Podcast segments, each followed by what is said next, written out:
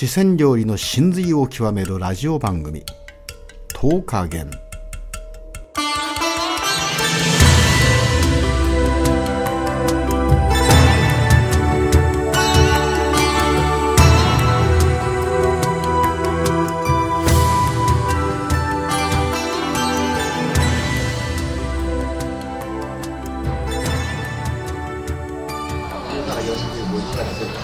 はいケリーちゃんね、はい。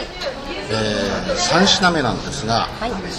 さっき中光マネージャーは、バンバンジーは毎回食べても飽きないって言ってたね、ねえ、やっぱ美味しかったよね。美味しかったですね。うん、で今回3品目。これはですね、高級なねフカヒレとカニ味噌煮込みのスープになります。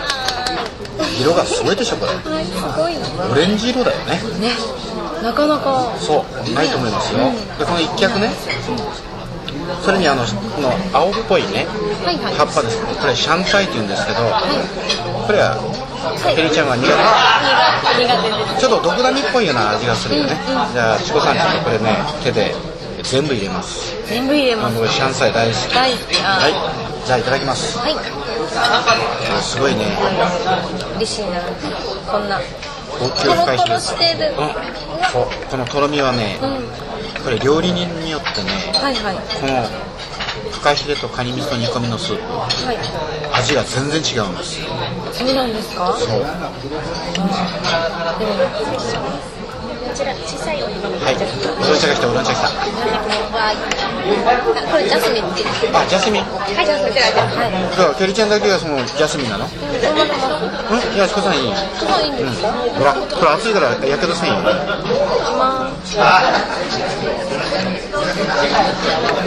さすが全景料理長だな濃厚。ねはい。美味しい。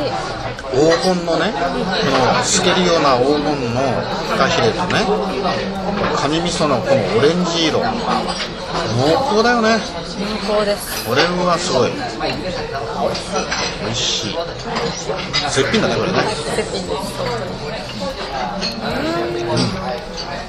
なんとも言えない。このまったり感とね。とろみ筋をさフカヒレの姿煮込みっていうのは、まあ、結構あのあれなんだけどこれカニのその味噌でね、風味もやっぱ全然変わってきてるよね。これはちなみに何のカニの味噌何なんでしょう。ねえ何なんでしょうね。結構興味皆さんよく分かってなかったなそれは。行きましょう。うん。毎年ね10月11月のその上海ガニを食べるんだけど、何のカニなんだろうねこれね、これ聞いてみたいね。興味ありますね。こんなオレンジの綺麗なのって、うん。なんだろう。そしてまたこれフカヒレをうまい具合にねはもう戻してねほぐしてあるからもうなんていうのこれ最高級のおそうめんじゃないよね。くずだねくず。高級くず。そんな感じだね。歯ごたえがあるんだよな、でフカヒレっていうのはあのサメのねいはい。フカの尾びれの下側の方だけしか取れないんですよ。そうなんですか。知らんかったでよじゃあ私たちがいつも食べてるガのは。ね偽物はね多分ちょっとわけのわからないところのヒレがあるかもしれません。だから細いんだ。こんなに太くない。そう扇状にこうなってるじゃないうんうんはいはい。あれの肉厚の真ん中の部分が一番美味しいんです。根元の部分がねコラーゲンが多くてね。あやっぱりそうなんですそう。あこれのカニ味噌最高だな。体も温まりますね。そう。しかしね、通常カニとかエビの甲殻類を食べるとね人間って体温下がるんです。知ってました？ねこの間知りましたすっかり忘れてましたね。うん。だからこれは温かくしてあるからいいんだけど通常の上海ガニあたり食べると必ずねあの生姜と黒砂糖のお茶が出てきますそれで体温またアップするしっかり考えてあるんですねそこまで。しかしこれ美味しいわ。うん。これはうまい。色味が何とも言えないね。はいこれやっぱり絶品さになるかな。明日お粉の海苔がいいかしら。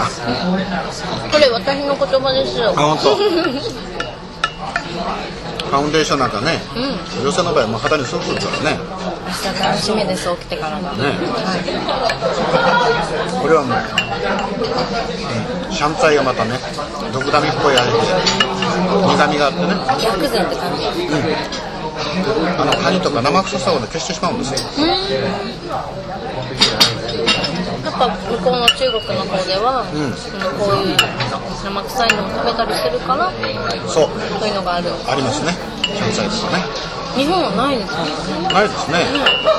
まあ日本料理っていうのはほとんどもう素材を生かしてそのまま食べるでしょ。はい。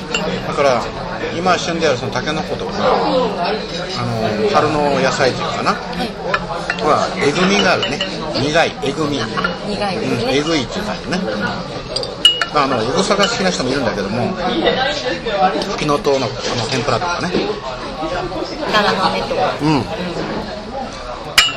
まあ、本当にこの謎解きをしましょこれは美味しい。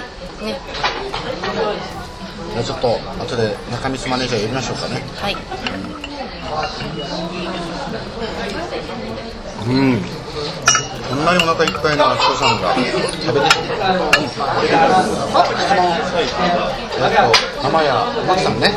今、録音してるん。だけど。この、あの、特上のね、フカヒレとカニ味噌煮込み。これのカニは、種類は何のカニなん。だろううん。えーっとうん。聞いてきたね。はい、じゃあ待っております。はい。れ美味しかった。はい。じゃあ写真撮りましょう。はい。それでは、See you later チコさんでした。バイバイケリーでした